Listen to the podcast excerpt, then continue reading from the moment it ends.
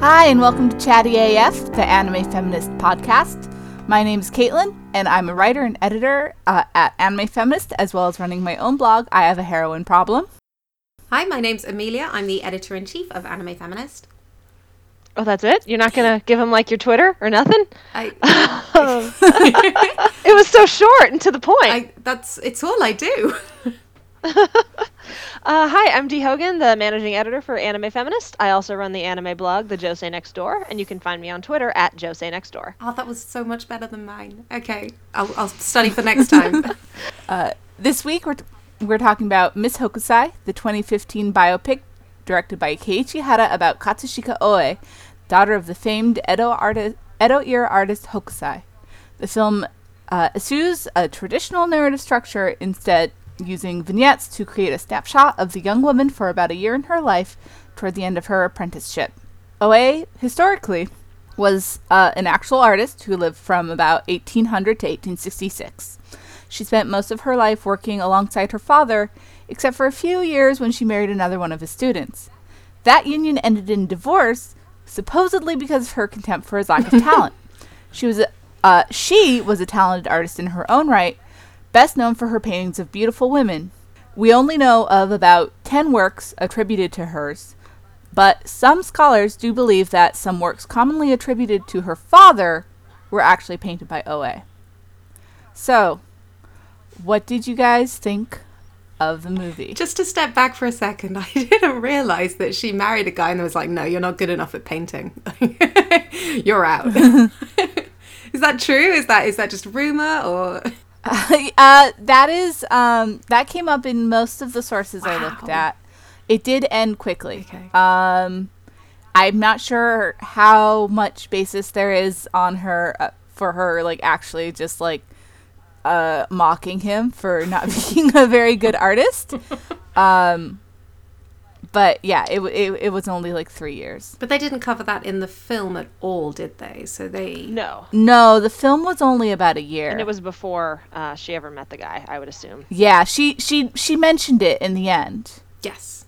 she when she was sort of narrating um doing the sort of fast times at ridgemont high style Epilogue. narration um that she she got married and then she came back Yeah, so you know this this one was really hard for me to connect to. So I, I thoroughly enjoyed watching Miss Hokusai. Um, it's a beautiful film. Each of the vignettes is is is slightly different. I'm trying, I'm struggling to express this, but it felt like a slightly different style, theme, approach. Each one was quite individual, and I really appreciated that. Um, and it felt like there was some slight character growth over the the period of time but honestly i think a lot of that is is just implied. We don't see a lot of it and that doesn't work for what i tend to look for in the films that i truly fall in love with. So it's not like in this corner of the world which came out recently um, where you see a very clear progression of the main character's uh, personal growth and her relationships with the people around her, especially her husband. Um, this is such a different approach to portraying the life of a young woman. And I found it difficult to connect with, but I thought it was absolutely beautiful to watch. it is beautiful it's uh it, it was i was watching it on um my fancy roku tv um and but I was just looking at and I love animation in high definition. Um, it really is just like one of my favorite things, just because it's just the clarity of the lines um, and the brightness of the colors um, makes it really easy for me to appreciate on a purely visual level. Um, so it is like just a stunningly gorgeous movie. But I really liked Oe. I liked the approach of not really worrying about her character development, but rather showing a more complete picture of who she is um, at this particular moment in her life. Because uh, she is a really multifaceted character, and I, I don't know how much this character Oe has to do with the real Oe.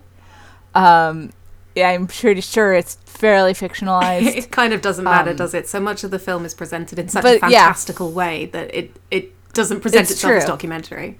but she's sh- she is a character that really spoke to me and um Hara is really very strong at directing movies about women.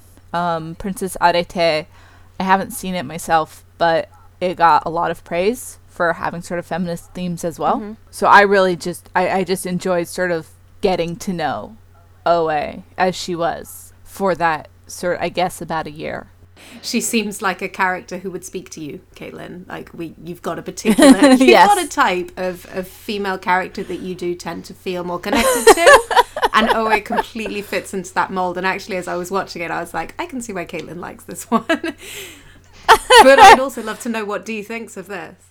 Uh, yeah, I so I I think I think you both saw it a while back, like when it was maybe in theaters. I Oh, didn't. Oh no, I No, just I mean I did, but I also just watched it. I saw it about three weeks ago at an anime convention. It's so sad. Like they had this screening room that was showing some really amazing films, but it the films weren't advertised independently. So I only found out it was in there through a friend who was also there, and it ended up just being the two of us in the screening room watching this incredible film, and I felt so sad for Aw. it. But that was only Yeah, about three weeks bad. ago. Okay, yeah, I I hadn't had a chance to see it until yesterday, uh, so I watched it. Yeah, I watched it on Netflix. Uh, the subtitles were closed captions, so I got all the sound effects too, uh, which was an, an odd choice on Netflix's part, but that I guess that works. Um, I I liked it. I I'm kind of with Amelia. I don't know if it's a movie that's necessarily going to like stick with me and really resonate. Um, but I appreciated it um, on a technical level in terms of like what it was doing with the narrative structure and um, how successfully I think it pulled off a style that typically I don't think works very well in films. I think usually it feels very disjointed, and I didn't get that sense um, from Ms. Hokusai.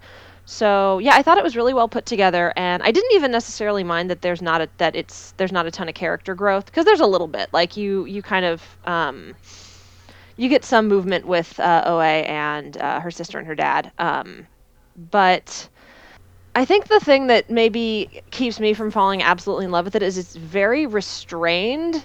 And normally I use that as a positive, and in this case, I'm not sure I do. Um, it seemed like every time it was about to like really hit on some kind of like emotionally honest moment, it would pull back and jump to the next thing. Um, so I had a little bit of a tough time connecting with it emotionally because of that, but I very much liked the characters. Um, the sort of um, the way they kind of blended the real realism with you know kind of this like magic fantastical world that um, Oe and her father and her sister uh, Onao saw to an extent, um, or pictured. I guess saw sees not exactly the right word since Onao was blind. Um, that that sense of like of imagination and how they depicted how artists see the world, I thought was really great. Um, so yeah, there was a lot to like about it, but it did not. Um, I did not leave it going. Oh my god, I love this movie. I want to watch it over and over and over again. So yeah, appreciated it though, definitely. You can't see me, but I was nodding strongly along with basically everything you just said. there's there's one scene which I'm sure we'll come back to, um, where Oe goes to a brothel, and she she tries to let herself be seduced by the the sex worker, oh, and just as she's about to kind of give in to give in to this desire of hers the the sex worker falls asleep on her and says just a minute let me nap. And that's the end of the scene. And that's the end of that entire that entire strand of story. And i think oh, there's the next morning. what when she steps out? Hmm? Yeah. I mean, it's but it's it's kind of a it feels anticlimactic, and it felt it, I completely agree with you, Dee. It feels like it did kind of step back at those moments. I felt like that was kind of in a microcosm what my experience of of Miss Hokusai was actually like watching the film. And then when it got to the end, even at that point, I was like, wait, was that it? There's no more. Uh oh, looks like I'm in the minority here. well, I mean, I don't. Again, I there's there's a lot of things I liked about it for sure. I just no, um, um, I I'm just wasn't teasing. over the moon in love with it. I, I feel bad. I kept kind of comparing it to In This Corner of the World because even though they they take place in very different time periods, they both have that quality of like uh, focusing on kind of the minutiae of everyday life in a historical period, which I love. Like I I love just seeing how people lived in different uh, time periods and places. Um, but where I think I think in this corner of the world like nailed those emotional beats. Um, I uh, I thought Miss Hokusai. It felt like it felt like they were just they didn't they really didn't want it to be like an emotional movie, but they inserted a lot of plot points that would like just jumping straight to the end, the fact that Onao dies um, feels like it should be a big kind of emotional moment because those two characters have, I think, the best scenes up to that point. Um, I loved the, the interactions mm-hmm. between Oe and her sister. Mm-hmm. Um, I thought the those scenes were, were beautifully depicted. I thought um, her sister's kind of uh, struggle with feeling like she was a bad daughter, um, and how they how they both kind of used imagination in different ways to kind of uh, sort of envision um, see the unseen i guess is how i would describe it um, i thought all that was lovely and so then for them to decide to have her get sick and die at the very end um, feels like it should be a big emotional beat and it really wasn't she shows up at her mom's house and her mom's like yeah she just passed. And then we cut to like a few months later. Um, so i thought that was it was an odd choice for me that you would that you would add in a plot point that feels like something you should hit on and they kind of didn't. I would say that was probably the one move moment in the movie that did seem a little off to me. Mm-hmm. i feel like that was a little bit more about hokusai himself. Mm-hmm. um, and we'll dig we'll dig into that a little bit later. Mm-hmm. Um, I also think it makes a big difference that I saw this movie before I saw In This Corner of the World. Mm-hmm. I saw it in its uh, initial U.S. theatrical release. Mm-hmm. So, um, probably about a year ago f- at first. I didn't really have that in the front of my mind. So, um, I absolutely did respond to this movie without sort of that to compare to. And if I saw this corner of the world, maybe I would be more on the same page as you guys. Who knows? um, so I want to talk about um, the character Oe because, like I said, I really, really enjoyed her. Um, I thought it was. Uh, the movie opened up with a really good little bit of like visual storytelling. I think about that really um, drove home like what kind of character she is. Like she is someone who is not interested in traditional femininity. Mm-hmm. And she never really like she never like goes into like I'm not like other girls. Um but you know, she she doesn't um shave her eyebrows which I believe was the fashion at the time. The other women in the film, when you see them, they've got no eyebrows. Um, she walks, she you know walks forward with this really confident stride, um, looking straight ahead of her. Um, you know, she doesn't take care of her father. She works with her father. She d- she doesn't take care of him. Mm-hmm. They don't cook. They don't clean. No. They just move to a new house when that one gets too dirty. I thought that was an amazing way to live. I think that's quite tempting sometimes, to be honest. Yeah, it kind of is, right? Indeed. and so, sort of, that really set the pace for the kind of character that she is. Um, and the movie is spend the movie is about building from that, sh- sort of showing the different facets of her personality but it never feels contradictory. Um, she always feels consistent. Mm-hmm. She always feels believable. And at some point, she feels completely relatable, right? Like the, the, there's that moment yes. where she's on the bridge and she has a smudge on her cheek and she knows she has a smudge on her cheek and she's tried to get it away and then her crush walks up and she's like how can i stand so he doesn't see the smudge on my cheek and in that moment i was just like completely relating to this character from like 200 years ago, whatever it is. Yeah, uh, that was uh, that was pretty fantastic. Like her, um, sort of, and I feel like her sort of fumbling. She's so confident about so many things, but she's whenever like it's a matter of sex or romance, she's just sort of it just becomes totally awkward um, which I found really relatable. mm-hmm. Absolutely, uh, yeah. because that's you know that's never been a focus in her life.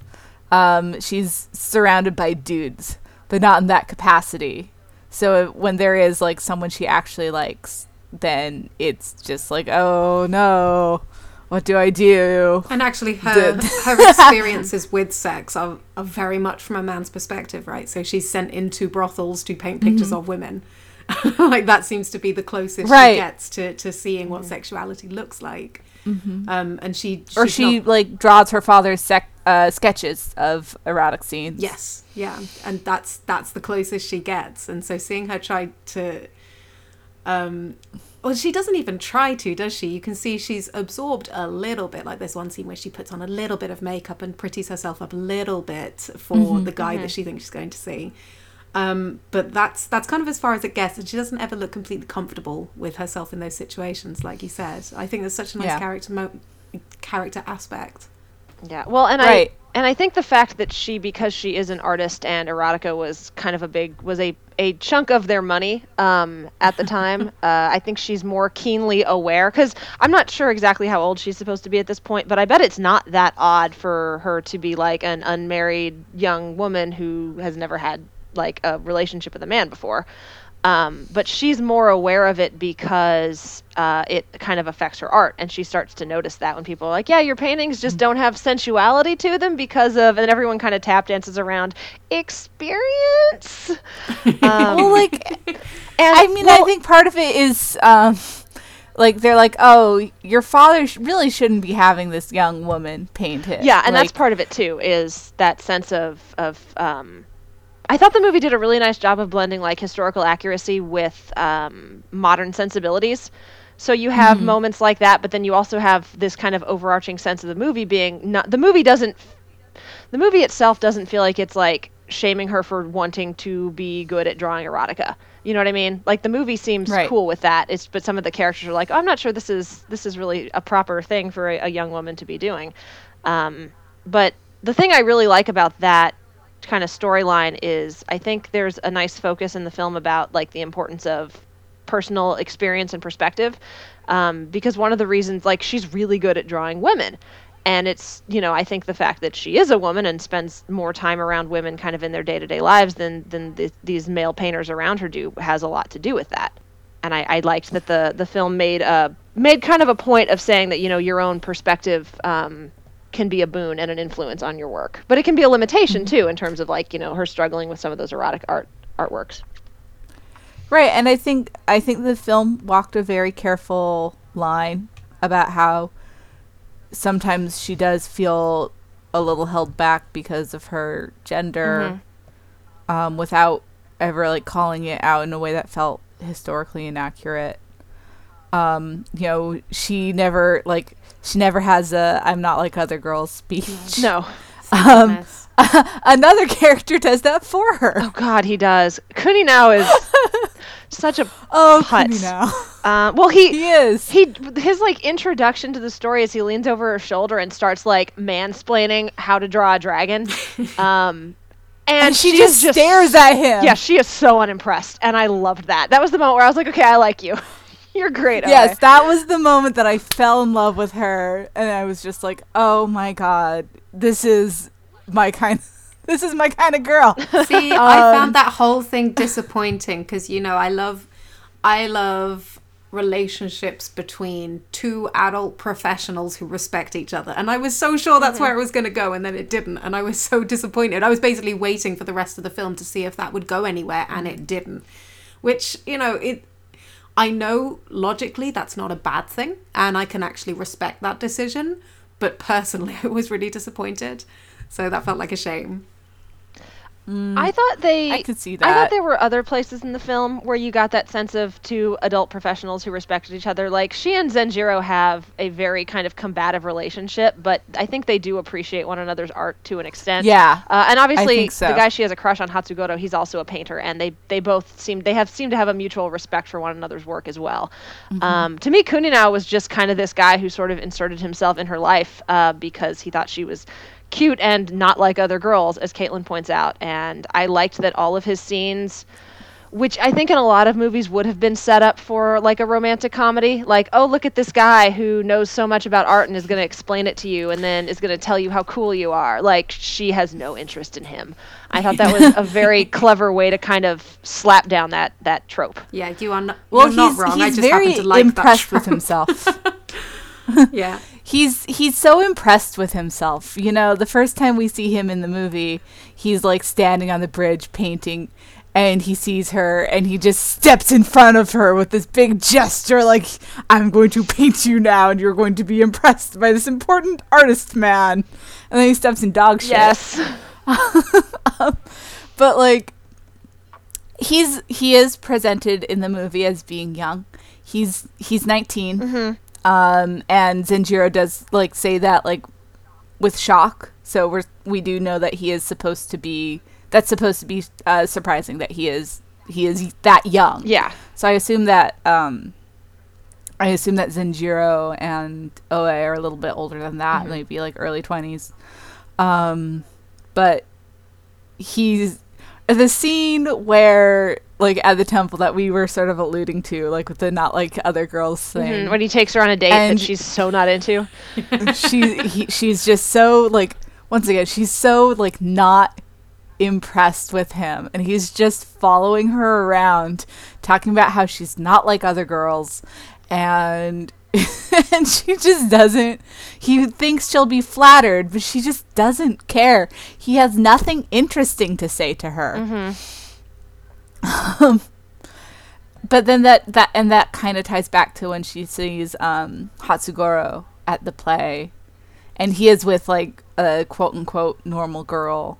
And she's like well it kind of stings that she has um sort of uh refused traditional femininity when this guy that she really likes does seem to be into that. Mhm. which like i can understand um, But that's the, I've been that's there. the one time when she does put on the trappings of femininity, right? It's the one time she she Yeah. actually does dress up, put makeup on, put stuff in her hair, Mm-hmm. and it's it's almost like it's too late. She, but at the same Mm-hmm. time, she's been authentically herself right up until that point. Having said that, Mm-hmm. I don't want to imply that her kind of wearing pretty things suddenly makes her not authentic to herself. So Right. Of course. Uh, another like in another th- moment, I just want to bring it up because it Do it. bothered me when the first when I first saw the movie. I mean, it didn't. bo- It wasn't something about the movie that bothered me. It was something. Um, I have a bad habit when I see a movie, I go out and I read all the reviews, and if it's a really good movie that I really liked, I read the negative ones. It's a really terrible habit. You should not do that. I shouldn't do that. no, But, only read the good um, ones. but like i mean a lot of the reviews they didn't seem to notice that the prostitute that oe sees is a man? Oh, Kichiya, The at the male at the male brothel? yeah, Kichiya's a boy. they were like oh she goes out and seeks a lesbian experience. I'm just like you don't listen to the voice acting at all do you? Kichiya is very and when he like he like grabs his butt after the monk leaves and yells about how sore it is like it's not subtle. No, it's really not. Um, well, and as soon as the as soon as the monk leaves, he kind of uh, he kind of like he he'd been sort of like putting on kind of a show of like excessive femininity, and as soon as the monk leaves, he drops that, and he's still kind of like Yeah. bubbly, but he yeah like you can then tell that he's you know kind of putting on a kind of putting on an act for this guy a little bit. yeah Um, which is true of all the, the the different courtesans and prostitutes that we see in the series. I thought it handled the brothel scenes really well. Um, I really, I especially liked the one with um, where they go to see uh, the the one in Yoshiwara. What was her name? Sayo Goromo, the the courtesan whose like spirit was trying to escape. Um, I thought I. Tell me your opinions on this because I kind of thought part of the sense of that scene was that she kind of feels trapped within the brothel because there's a lot of shots of those red bars and how the women are kind of being cloistered behind them and then her spirit's sort of trying to like flee but it keeps getting like pushed up against the netting. Did anyone else get that sense that that I scene hadn't was really thought of that, but that does seem like a pretty solid uh, interpretation. Yeah, I think this was the first major kind of fantasy scene of the mm-hmm. film, if, if I recall rightly. And I remember just being quite confused because I wasn't sure if if we were in kind of a fantasy story or a, a kind of more realism story. I was I was just a bit lost at that point, so I wasn't thinking of mm-hmm. it perhaps as critically Well- as I could have been. they had the they had the the dragon that was kind of the first one when she's painting the dragon and then it sort of Right. it sort of we kind of get the sense it appears in the clouds and then she paints it um, after she mm-hmm. like sees it quote unquote Um, and there's a really nice scene, I think, right before the courtesan scene, where uh, Oe and Onao are out on the river, and they imagine the big waves from the ocean. And Oh yeah, the great. wave. yeah, and you get the Hokusai they Great couldn't- Wave like homage. Um, but just just the idea of the two of them, um, like sort of envisioning that together, um, and kind of Mm-hmm. sharing in that in that kind of imaginative moment. Um, I liked the the bursts of magical realism in the story. Again, I felt like it, Me too. It's i think animation is one of the few mediums where you can really capture and i feel bad for doing this comparison again but in this corner of the world did this as well. Um, you can really capture like the way um, an artist or a creative you know looks at the world and kind of like pictures how things kind of look in their head like what this looks like to them. Um, and i thought the movie did a really good job of that. Um, So this I is 100% I, agree. I do agree, but this is why I was so thrown by that scene because that is not one person's impression of something. That's not a representation of someone's emotional state. That is a shared mm-hmm. vision between like four people in the room. And That's so true. I was a, that's what threw me. Is like, is this is this happening to them, or is this just a representation we're supposed to see where she's actually I don't know having a fit or something, or a nightmare, and they're they're imagining this. I don't know. I was a bit lost, but what you've presented does make sense and is a very solid interpretation. I agree with Caitlin. Yeah, I think I think to a point. I mean, the movie is is dealing in this realm of magical realism that is, um, how do I put this? A lot of classic Japanese literature that is suppo- that takes place like in reality features ghosts and spirits like escaping bodies while people are alive or like ghosts visiting people after like shortly after they've died and it's kind of it's it's baked into the fiction even the fiction that is considered like slice of lifey if that makes sense um, And so I think that Ms. Hokusai is sort of operating on those same terms. Um, so I, I would describe it as magical realism, but at the same time, I think it's also just sort of the way literature was written and kind of the assumptions of, of kind of that time period would be that, yeah, spirits exist. Right, because because uh, Edo is almost as much of a character as any of the humans in the movie. Um, so it makes sense that they would sort of include um, things that were the perspective uh, of the time, and that yeah, and that like just think myth and spirits um, were really like just parts of everyday life um, at the time. Um, like you know, I'm sure there weren't literally people whose heads were trying to escape their bodies, but um, it was something that like was just sort of incorporated into everyday life and everyday perspectives. Um, so it makes sense that it would be sort of thrown into the movie. It yeah, it makes sense Um, now in kind of the cold light of day thinking about it. But I think at the it was just that first one I was a bit thrown by it. Yeah, and I, I mean, I loved like just little bits and pieces. Um, c- I mean, because that I remembered from like um, when I was studying like Japanese history, like uh, the firefighter thing. Uh, watching fires uh, being put out was, was a spectator sport. Um, and it was very popular among women, and uh, firefighters were uh, basically rock stars. Um, you know, uh, that sort of stuff. It was just really, really um, just sort of immersive and enjoyable, and I think helped pull me into the film as well. Yeah, I, I really liked that about that. And again, I feel like I'm kind of kind of repeat myself a little bit, but maybe maybe we'll go into this a little bit more here too. Um, I it does a really good job of painting of giving you an idea of of day to day life in Edo around that time period.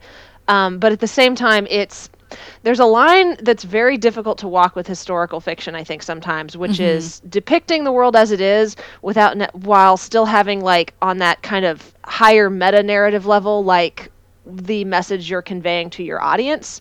Um, and your audience is, you know, a, a modern audience. And so I think the movie does a very good job of kind of showing, giving you an idea of what it was like to live in Edo at that time, um, and sort of the beliefs and um, difficulties that they would have had then, um, while simultaneously having this kind of upper meta meta layer that is that appeals more to a modern audience in kind of the way you were talking about with the way Oe acts.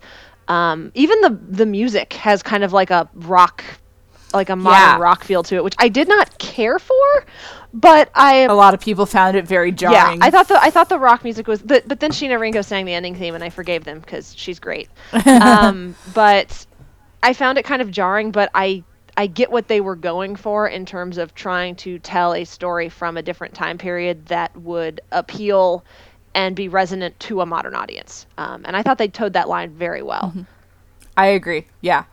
Um, so I also, you know, any character movie, uh, is just as important as the main character themselves is their relationships with the other characters. So I want to sort of zoom in on some of um, those as well. Um, for example, her relationship with Hokusai. I think um, they managed to once again walk a very fine line uh, because he is her father. He is an authority figure. And I feel like the movie could have been very easily about how she is um, sort of striving under this male authority figure um, who is, like, you know, telling her what she's doing wrong at every turn. Um, so they did a, I feel like they did a really good job making it not so that it felt like uh, Hokusai was telling her that her work wasn't good enough and being this man putting down a young woman, but just that he was her teacher. And he was, um, you know, when he told her that she needed, you know, she didn't think things through and tie up the loose ends, for example. Um, in the scene with the uh, Buddhist folding screen, uh, the pic- the pictures of hell, Yeah. he wasn't a man telling a woman that she was wrong. He was a teacher telling his student that she still had something that she needed to learn. Um, and uh, at the end of the movie, when he told her that he thought that she was ready to, to start um, making her own art, that w- I think on re- my second viewing, I feel like that was sort of um, almost like the littlest hint of of of a plot arc is not it was about Oe coming finally coming into her truly coming into her own as an artist. Yeah. I agree with that. Yeah, absolutely. And it starts off with the the dragon, right? That's the the mm-hmm. first kind of artistic point. And I actually I think that's mm-hmm. probably my favorite scene where she's just trying to figure out how to construct this dragon. And it ends up being more of a, a spiritual experience for her than a technical mm-hmm. experience. And it seems like she struggles to put herself kind of emotionally into her pictures throughout the film. Um, so yeah, I, I absolutely love that opening. That opening, it's not opening, is it? But that kind of early scene showing us mm-hmm, oh, mm-hmm. Oe as an artist. Um, I completely agree with you that Hokusai as teacher was like it was framed really well. There's no mm-hmm. real point where you get the impression that he's kind of ordering her around because she's a girl or anything like that. She's working No. like you say, with him, but also kind of for him. He is sort of her boss. It's his name that makes the sales. So she's she is his subordinate. She's his apprentice, and that framing completely works for me. I was a little bit not disappointed exactly, but in complete contrast to all those reviews where they're like Hokusai's not in it enough. I kind of thought he was in it too much almost. Yeah, I mean, and I think that was, um, and I wrote a whole post about this a while ago on uh, Heroine Problem. There were uh, quite a few dude reviewers who thought the movie was supposed to be about Hokusai. They just I mean, half the the title- title. Oe's point of view. I was gonna say, did they miss the miss just- in the title, or they just completely missed the point of the movie. So they were like, "Why is this movie about Hokusai focusing so much about this young girl?" But I struggled with how much it it focused on uh, Hokusai himself. We've got this whole. It was especially between the relationship between him and Onao. Like that, that got a lot of attention, and Mm-hmm. Oh, I yeah. thought And- Oe's place in that was interesting, but I, Mhm. There it was felt like a bit um, much. and there there was a, a review that actually said that the relationship between Hokusai and Onao would be better served by a live action documentary, which was like, no. First of all, Okay. I don't know how much historical basis there actually is here, yeah, I don't either. but no, like Onao and the relationships with uh, Oe and also with Hokusai uh, was the emotional center of the movie. Yeah, yeah. Um, I agree with that. the scene one scene that really grabbed me was um when she when she was sick, and Hokusai is he's afraid of illness, he's afraid of death, but he goes to see her, and she reaches up to see to touch his face, and he's he's scared, and he's not just scared of the illness, he's scared of his daughter who just can't see the world the same way he does and that it's just such a fundamental inability for him to understand her because he is so visual Yeah, well, and um, I thought uh, you know we keep talking about how the movie toes this line because there were definitely moments where I was angry at him in the same way Oe was, where I'm like, dude, it's your daughter, go see her. She thinks Yeah. she thinks you hate her.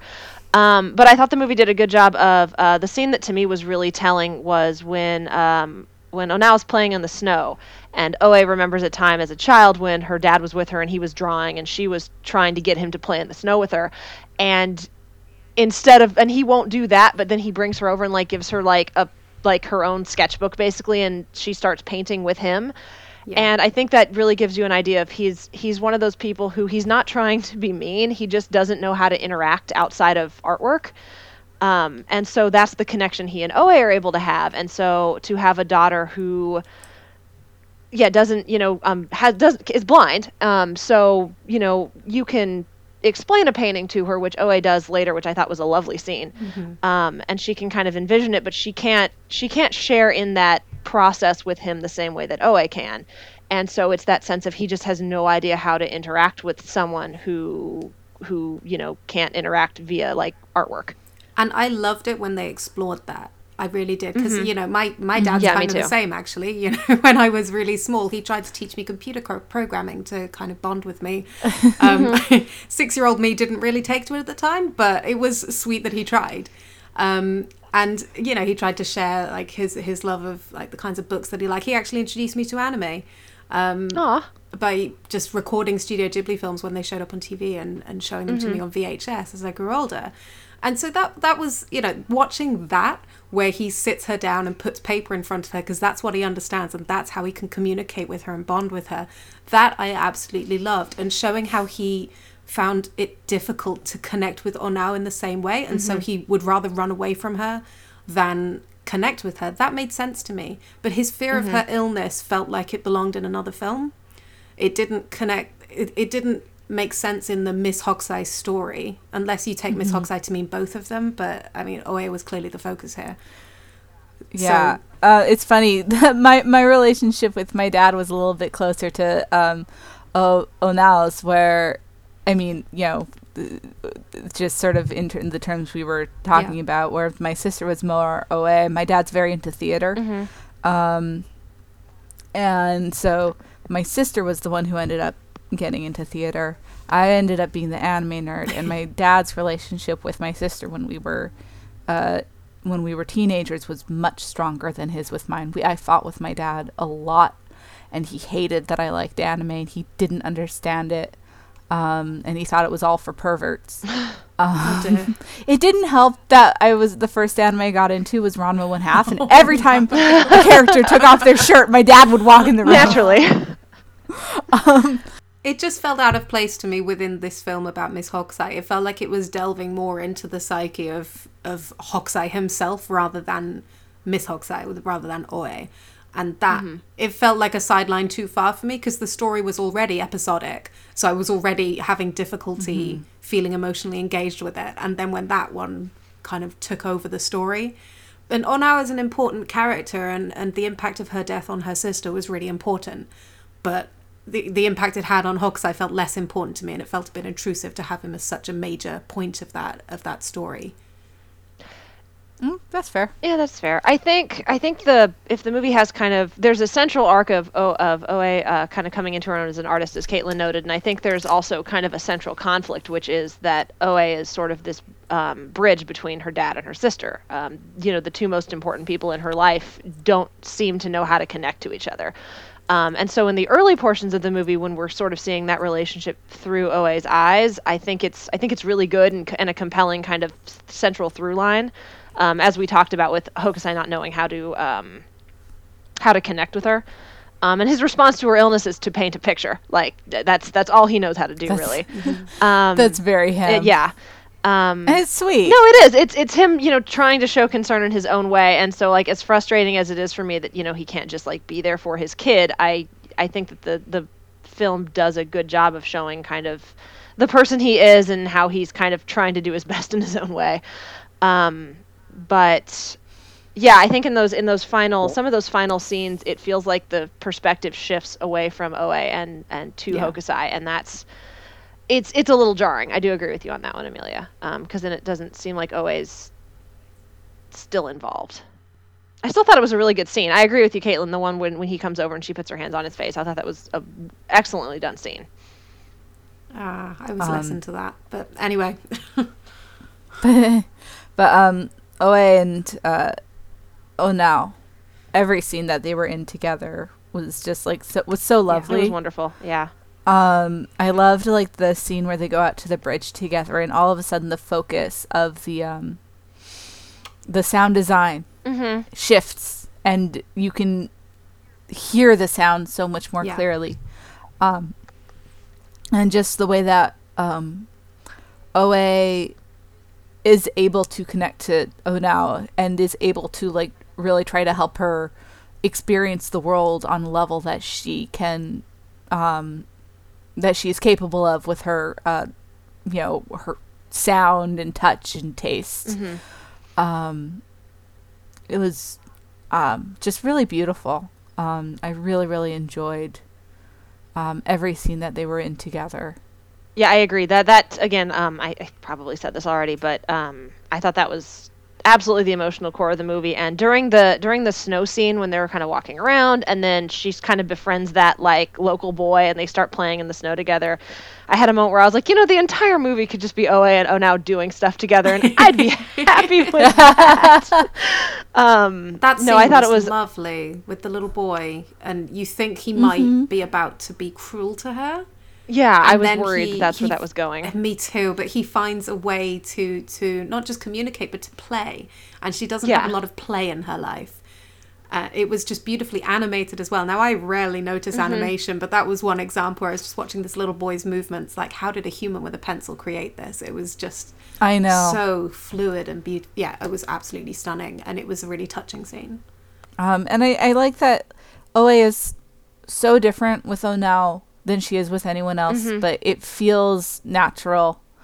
Um, you know, it's not. sh- It's a different side of her. Um, and that we're able to see, like you know, with the men, she's a little bit cold, and she's she's standoffish. She's very professional, I think, is part of it too. Um, with a lot of them, um, like Zenjiro, she and Zenjiro have more of a combative relationship, but I think with a lot of the guys, there's that sense of like, I'm also a professional artist, and we, that's our relationship is of colleagues. Um, I mean, I I personally felt like she just is tired of dealing with dudes, but maybe that's just projecting. Well, she's definitely tired of dealing with like Kuninao. Um, she has no interest in him. She had Um, no patience with him from the start, does she?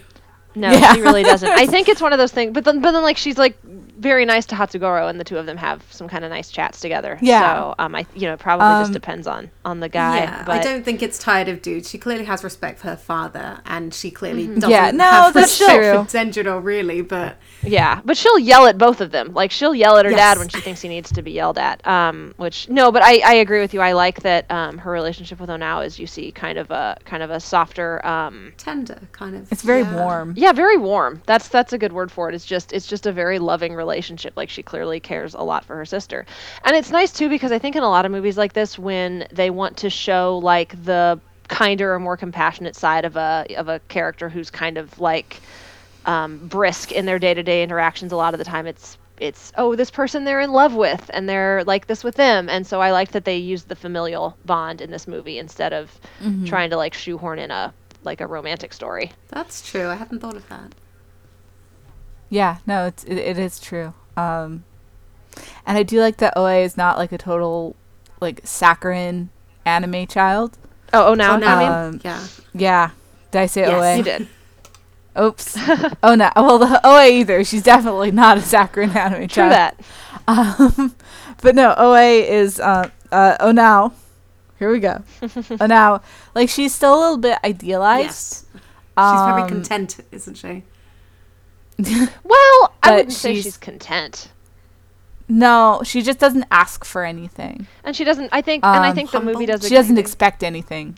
Well, I think the movie does a good job of explaining Yeah. why she why she does act, why she is sort of um, kind of quiet and reserved, and yeah, doesn't really ask for things. Is she? There's this sense of, and I.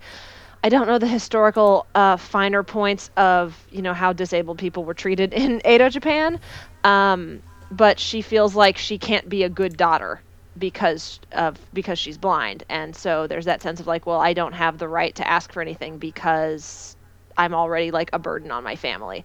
Um, and familial bonds were, you know, very important at the time, especially with your filial bonds, particularly with your with your parents.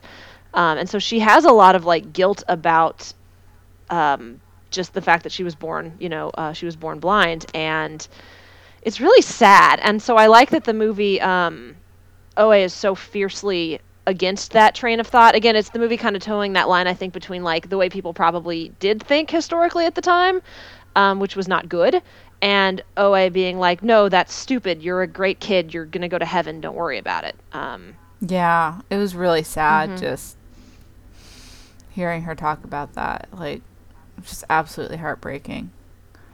Um, because she's, and at the end, uh, Oe is talking to Onao, and she looks up at the sky.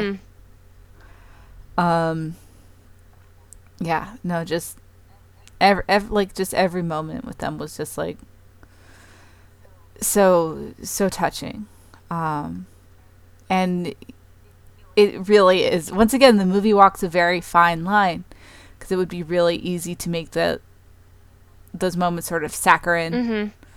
Um, and overly sweet um, and hallmarky Yeah. but they're not. It just it feels like Oe just loves her little sister so so much and wants to show her the world um, in a way that no one else seems to be willing to do. Mhm. Yeah, I agree with that. I thought I thought that relationship and that storyline was handled really well. And meanwhile, we touched on this a little bit, but always uh, always relationship with her peers, Mhm. aka as I have it in the uh, show notes, the dudes. Yeah, I think we've covered a lot of that already. Um, mm-hmm. because yeah, we've made our opinions on Kuninao pretty clear. I, I liked that her relationships with I like that you know there's there's three male students who kind of cycle through the film, and it's Zenjiro, Hatsugoro, and Kuninao, and I like that her relationship with all three of them is different. Yeah. Yeah. Again, she's the kind of person where none of her, none of the sides of her that we see feel out of place or out of character. Like they all feel like they belong to the same person. Yes. But you know, people do interact with different people differently. You know, the the kind of goofball kid who's crashing with you and your dad, you're going to behave very differently with him than the student from the rival school versus the guy you kind of have a crush on. Um, a student from the rival school. This That all was got a Kuni bit. now. It's all got quite shonen God. all of a sudden, didn't it? well, they sorry, they talk about that. They talked about that at the beginning of the film that he's from a, a different art school, Yeah, and they no, no, kind no. of are like in competition for um, uh, patronage and things like that. So Nothing yeah, you I- said was inaccurate. You just made it sound that much more. I, just made it sound very I think. shonen. Okay, Or like a great. college rivalry. My rivalry. hero Hokusai. I'm up for that. um but um yeah, like her relationship with each of them is different, but it feels consistent Yes. for the character.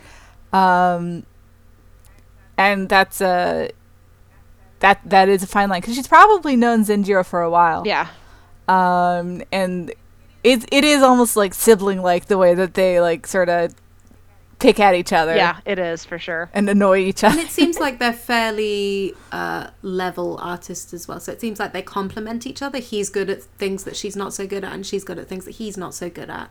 I don't know if he's Mm-hmm. quite as good as her yet, but you get the impression they're both on kind of the same tier as apprentices. hmm So I, I quite appreciated that. yeah they're they're very much equals I don't know if Um, that's true, though. That's that's why I was avoiding saying that. I'm not sure they were quite equals because I actually got the feeling Well- at moments that Oe was like the senior one, but at the same Um, time, he Zenjiro is the one who obviously gets to go with Hokusai and spend more social time with him. Yeah. So- and, And- that's sort of It- the separation is that oh, it does get left out of these things sometimes because of her gender. Like so it didn't feel she equal. doesn't- It did feel balanced. I No. guess. Yeah, no, that's a better way to put it, Mhm. I, I guess. Um, and that is an interesting thing that like even even though she does have these different relationships, um, you know, that are very like well depicted, I still do think that there's there is a little bit of a barrier between her and the um, other artists because she is a girl. Um, even if like I feel like Hokusai treats her pretty pretty much the same. Um, but she's just never like you know she doesn't go out to soba or go out drinking with the dudes with like you know that the fox girl during the storm. Mm-hmm. Um, she's sort of isolated. She's very focused in on her art. Um, the only time we see her really like, mm, no, never mind. anyway, Does she But no, I do agree with you. at There's a- all? I, I don't remember. D, you saw it yesterday. do, does she get invited out by them at all? Um, she goes with them to see the courtesan with the stretchy neck. But that's a work thing. Um, but but that's a she, work she thing. and she Yeah, was no, going she- that they followed her. oh, that's, that's right. true. Um, oh, you're, yeah, I forgot about that. Um, I just saw it. Um, no, I think for the mo, yeah, um, there's definitely a social barrier, and it's never called out. Um, like it's never made explicit in the film, but there's very much that sense of when they're going out to party, they're usually going to a geisha house or a brothel. Yeah. Um, and so she's she's not she does not get to go out and party with them, and um, She never asks to, does she? she? It's not like she asks and she gets rebuffed or anything like that. It seems like she's Mm-hmm. reached a conclusion that she's not going to go on these things for whatever reason, and Yeah, so and she doesn't even try. Yeah, I would say right. Well, she's also yeah. She she doesn't seem good at putting herself out there. Mhm. Like socially. Well, and I think it's not super clear. And again, maybe if we were, maybe if I was more familiar with uh, Edo history and cultural norms, um, it's not clear if it's because she has no interest or if it's because that was just absolutely not a thing women did. So there's Yeah. kind of an assumption that, well, of course you're not going to go out. This you Yeah. wouldn't. Right. Yeah, my assumption was that it was more of the latter. That it was it was just she she's not going to try because there's kind of no point. Yeah. Yeah. There's a, there is a sense that she's isolated, um, uh, a little bit. and it means that she focuses And, on her um, work all the more. I think. Yeah. She's very much in a world that is um, occupied by men. Like we don't see any other female painters. Um, the other women we see are what courtesans, uh, wives, her sister. Um, I think that's pretty much it. Does she? Hatsugoro's girlfriend. Yeah. His date. We don't know So- that they were they were an item. Yeah, that was that was kind of disappointing as well. Is like she doesn't she doesn't kind of engage with him on that. She just kind of well, no, actually, this fits with her character completely. Like she sees Yeah, an image, yeah, she jumps to a conclusion, she assumes she's right, and she walks away. And She's very reserved. yes, Um, she's not used to taking risks. I think. mhm. Or the, she, Yeah. her whole existence is kind of taking a risk. You know, she like walks into brothels and things like that, but it's within that's all for art. Yeah, exactly. It's it's kind of within this framing of her profession. Whereas doing things for, for social reasons or for emotional reasons, that seems to be very far outside her comfort zone, and that's where she starts getting more uncomfortable. Yeah. No, I agree. Um, and yeah, it's. w- I don't know if I would say it's a weakness, but one of the things about this being such a brief snapshot of her life rather than following um, a narrative arc is we don't really know. It's a very much a chicken or the egg situation. Um, is she reserved because uh, she doesn't feel like she is a part of things because of her gender, or is she not invited along because she's so reserved? Um, See, that's something Yeah. I would have liked to have got a bit more insight into, which you can't because Mhm. it is a snapshot, as you said. And I do understand and respect what that brings to a story about a woman. And like you said, it does a really good job of showcasing many different aspects of the same person, making them feel consistent, showing her in a number of different situations, which give us more information about her and about Edo and daily life then. This is all great. But what I really wanted from a film called Miss Hokusai was how did she get there? Where is she going? What's driving her? And I never really got that sense mm-hmm. and that grounding. Right, and it is based on a longer running manga. Oh, really?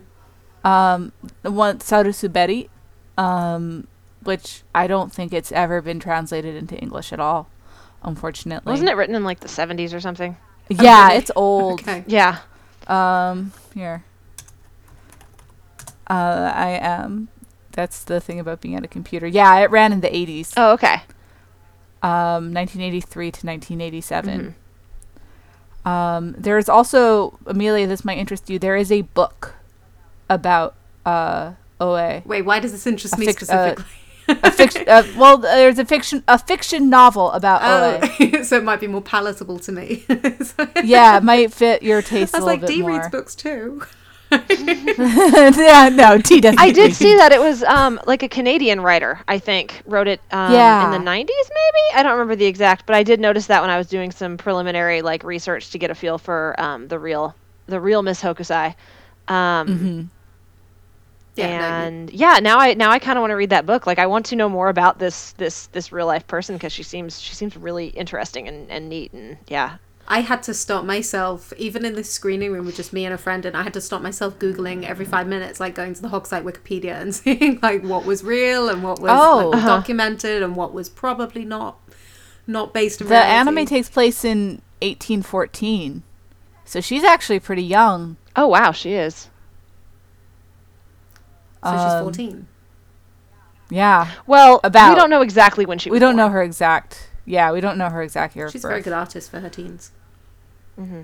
She is. She's very. Ta- I mean, oh yeah, she's very talented. I've seen talented Yeah. artists in their teens. She really is. It always makes me really mad. well that would have been that would have been kind of again a good a good sense of context to have but i don't think this film was about giving you context at all and it No. deliberately did not give you more information. It deliberately did not tie up loose ends. Like i almost not I sure mean- why they bothered with that little epilogue text at the end. Like it didn't really add anything. It raised more questions than it answered. And I think it's possible that um, it's sort of expected that the audience would know know at least something about uh, about her about O- Oe. oh really? Um, Certainly yeah, about I her mean, dad. I don't know. I don't know. I don't know how known she is. Hokusai is definitely known. Sure, but how much would you know Um, about details of his life? I mean, there are many famous British artists from from what two hundred odd years Yeah, ago that I, I don't haven't got a clue about except their name. No, but Uh, yeah, I don't know. Hokusai's real to me. Um, To, just based on some of the reading I've done, it sounds like Hokusai was kind of kind of was famous for being a bit of a character. Um, which That's to me, like if I'm so, I guess if I was going to compare him, it might be like. Uh, like Van Gogh is to a lot of Europe or the Western world, where it's like we all know a few like weird kind of anecdotal stories about him. Um, you know, he's got he's got that aspect of him as well. So I could see people going into this being like, oh yeah, Hokusai. We, you know, he's kind of a kind of a folk legend almost at this point. Um, and I don't God, don't quote me on that. Um, I I don't know for sure. That's just kind of based on some of the some of the preliminary Sure. reading I did. Um, is that there might be an, an assumption that the audience knows more about the time period and the character than the the target audience, which again would be people in Japan, um, than maybe you know us us folks in the United States and England would would know off just Right. immediately. So I'm not um, sure. I thought they did a good job of giving me a good idea of what the world was like i- without necessarily Yeah. like explaining things with lots of uh, this is how things were back then. Yeah. Um, Yeah. sort of It expository really dialogue. brought the time period And to life. I truthfully, when I'm watching historical fictions, I would rather be a little confused than have them just constantly expositing at me, like you know, via, via, via internal true. monologues. So I will, I will take that that sense of like this is how this is how things were done. Um, just roll with it. Then yeah, I Yeah. been the other way for sure. That's totally true, and I do I do think that this was just one of those films that wasn't quite made for me, and that's okay. Like not e- Mm-hmm. not everything is made for me, and I'm quite well catered to with things like Studio Ghibli, which does do that very linear narrative very often. Oh So- yeah. Well, I personally think that everything should be made for me. and unfortunately this movie was. that's good. Um I do I do have one final question. Mhm. Uh you know, and I'm always very much uh this question is not always useful when discussing a, discussing a work, but I do think it's relevant here. Oh, I know what you're going to ask. Is this movie feminist? Caitlin, you put together an Yes. entire presentation on why this is a bad question to ask and not useful and, And I'm not saying- productive. And so it means that it means a lot when I do take the time to ask the question. Very interesting. Okay. Um, I don't know. I don't. Uh, I'm very hesitant to slap the feminist the because I feel it feels like we're rubber stamping something. Um, I would say I it, I am too. I would say it- Listen, you know I yeah. am. Um, I would say it absolutely has feminist themes. Um, I would say it is feminist friendly. Um, again, I think it does a really good job of showing a historical time period when women were very much second class citizens, but does not, but gives you this historical moment and this and this kind of famous historical you know painter um, figure through the eyes of somebody who maybe is somewhat forgotten by history um, and that being you know a woman um, kind of the, the marginalized group of the time i think that's i think that's great and i found myself comparing this movie to in this corner of the world and hidden figures a little bit sometimes oh, um, okay. because of that sense of like they didn't write their names on it, but they were absolutely integral to the process, kind of thing. Um, And I think we need more stories like that. I think it's important that we have fiction about uh, women and other marginalized groups who were absolutely a part of these, you know, um, great works and achievements that kind of get left out of history books a lot of the time.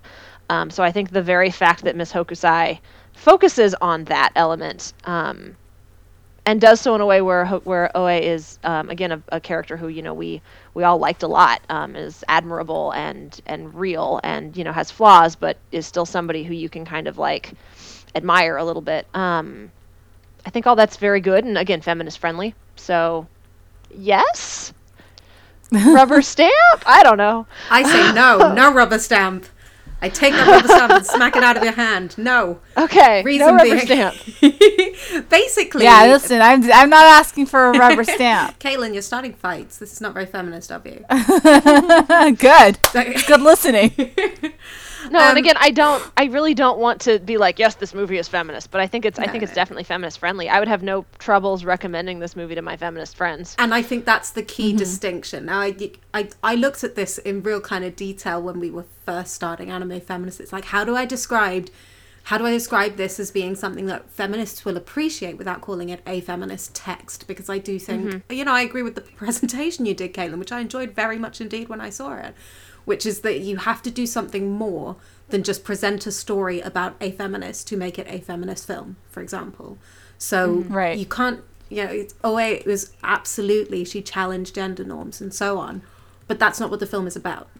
And it doesn't ever interrogate that. It doesn't ever make that a point of the story. It is what it is. You walk in and that's it. The world's set that way and it's not like the world has accepted her it's not like she's successfully smashed those norms she's just found a workarounds for it so I don't I don't think you mm-hmm. could call this a feminist text, but absolutely feminist friendly. I would hesitate I wouldn't hesitate to, to recommend it to feminist friends. Completely agree with you, Dee. Mm-hmm. Go on, Caitlin. See, What's, it- what's your thought? I would call it. I would say it's like low, very low key feminist. Is my thought. Low key Yeah. feminist. Um, okay. Very yes, low key. Um, as opposed to like the woman called Fujiko Mine, which is high key. Yeah, feminist. like explicit, very, very much like the point of the narrative that is. I don't want to say shoved in your Um, face because that makes it sound like I didn't like it and I did, but yeah, like it's it's it's all out there and yeah. Sorry, continue. because yeah so i do think that it sort of um specific like it does um have a very specific point of view about um oe's life as a woman in these conditions as opposed to just an interesting historical figure or um as a, a painter who happened to live in this time period or as someone who was uh, living around this brilliant man, which is what a lot of movie reviewers seem to see it as. Um, it does have, you know, like th- the scenes where Kuninao uh, mansplains to her or tells her that she's not like other girls. Like, that's such a familiar conversation. And the fact that Oe has, like, zero interest in it, um, I feel like does sort of like you know think little small things like that Yeah. Do sort of say things to me um, that this is sort of something written with a perspective, and even though it was directed by a man, um, actually, who wrote this movie? Um, it was written by a woman. Mm-hmm. Um, so that you know, like the that that does sh- sort of show the perspective of someone who, in reality, is um, has experience with that and wants to sort of express that this is something that is exhausting and frustrating Mhm. um, in, in a very sort of uh, low key way. Yeah. Um, See, that's so I do I I do feel like it has like some feminist threads to it, and also Yeah. the choice, just the choice of Oe, um, of choosing to make the movie about her instead of about her famous father, Exactly. instead of making it about um, Zenjiro, who is also a historical figure, um, that sort of stuff. I think there were a lot of choices made um, in this movie that is made for general audiences. That's not made for like special interest art nerds or special interest, um, you know, uh, women's audience. You know, it's, I mean, it sucks that women is considered a special interest, but you know that it is what it is, right? Um, uh, so the fact that um, a lot of these choices were made um, specifically and consciously, um, I do think sort of gives it, like I said, a, a low, a sort of low key feminism. More implicit than explicit. Yeah. Yeah. And see, that's that's not good enough for me. That's not enough. I think, for example, you t- you took the the scene where she ignores Kuninao's advances. So she's okay. We've averted that trope. We've not subverted it in any way. We've not even addressed it.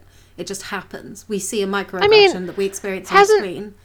Hasn't the act of seeing it and having the female character be unimpressed by it doesn't that address it? I mean, you don't have to have somebody turn around and give a give an extensive speech about why something isn't okay for it to be addressed in a film. I think there's a big I think- spectrum Or in a work of art. sidesteps it completely and gives a long speech. I feel like there would have been a middle ground which would have addressed it a bit more, and it just it wasn't enough that I could call it feminist at this point. See, I think, um, like, I think her response was just like the fact that I could see, like, that I could feel her, like, just, are you serious right now? Like, I don't, I don't think that was just projecting.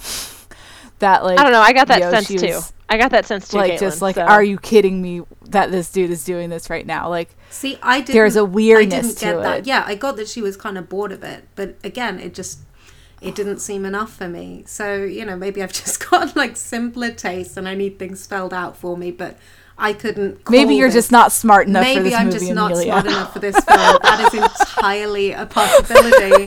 Damn! I, I don't think I could ever recommend this as a feminist film. It it doesn't go far enough, I think. Whereas something like Hidden Figures, which is about dismantling the the system which keeps these women in a, an inferior position, that's what the film is about.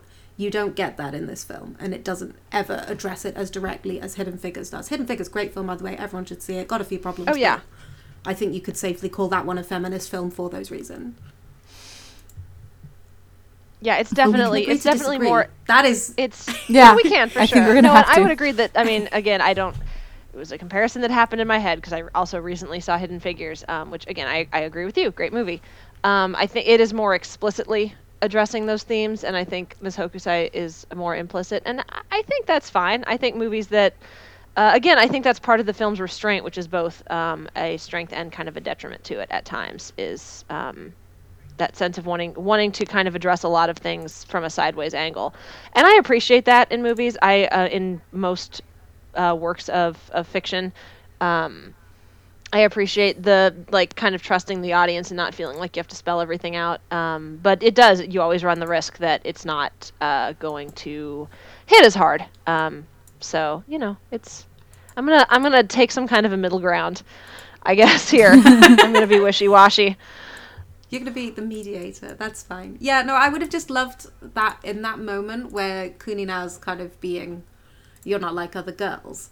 It would have been nice if she kind of said to him, you know, do you do you actually know any other women painters, or so something to kind of challenge him in the in the scene. And we don't get that. She avoids him, but you know what? That is really true to her character consistently. She avoids the stuff that's kind of annoying to deal with, and she deals with the stuff that she wants to deal with. So that's it's consistent characterization at least. Okay. Um, should we close out? Any final thoughts? It was a good movie. I liked it. Yeah, Final thought. it's a good movie. Pretty movie. Check it out, Good folks. movie. It, Watch it if it's you have on a chance. it's on Netflix in the U.S. currently. Mhm. Um, It's not Amelia, I don't know if it's on. No, it's not in the UK. it's okay, well, here, check your so- check your Netflix. You might have it available. Um, so it might be easy to track down. If not, I think it's on DVD. So worth checking out. or screening at anime All right. conventions. Yes. All right. Let's...